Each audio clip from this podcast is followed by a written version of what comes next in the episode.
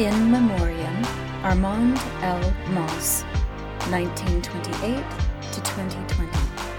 A tribute by Stephen C.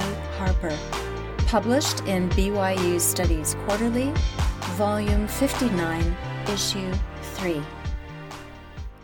I was saddened but not surprised by the recent passing of Armand L. Mauss, an esteemed scholar, BYU Studies editorial board member, and a kind mentor to me. When I saw him last, he neither expected nor particularly wanted to live much longer. He had long since tempered his expectations for this life.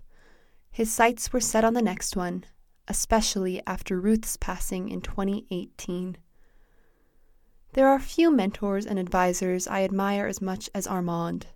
To me, he was a consummate combination of intellectual and spiritual, academic and advocate. Several fitting tributes have already been published. Much attention has been appropriately paid in them to his seminal books. I'm inclined, therefore, to draw a little attention to two of his lesser known articles that have also profoundly shaped my thinking.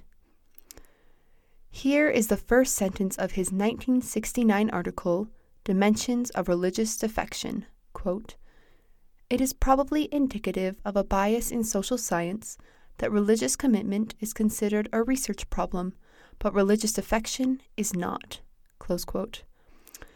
Since reading that and the argument that followed, I've been as interested in defection as in conversion, thinking of them as mirror images. Understanding one leads to understanding the other. I know of no historical character who exemplifies both conversion and defection better than William E. McLellin, an early Latter day Saint apostle and apostate. I've read what McLellin wrote and what has been written about him.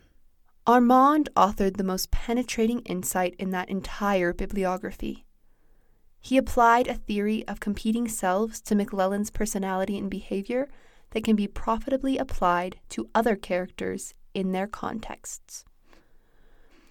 With Armand's passing, we have lost not only an exemplary scholar, but also a devoted friend and mentor to many. His scholarship was always balanced, informed, insightful, and enduring. Sometime in the near future, BYU Studies, inspired by Armand's work, will dedicate a special issue to the questions surrounding religious conversion and defection. About the author Stephen C. Harper is editor in chief of BYU Studies Quarterly. This is an audio production of BYU Studies read for you by Susanna Bezoyan and Elizabeth Roberts.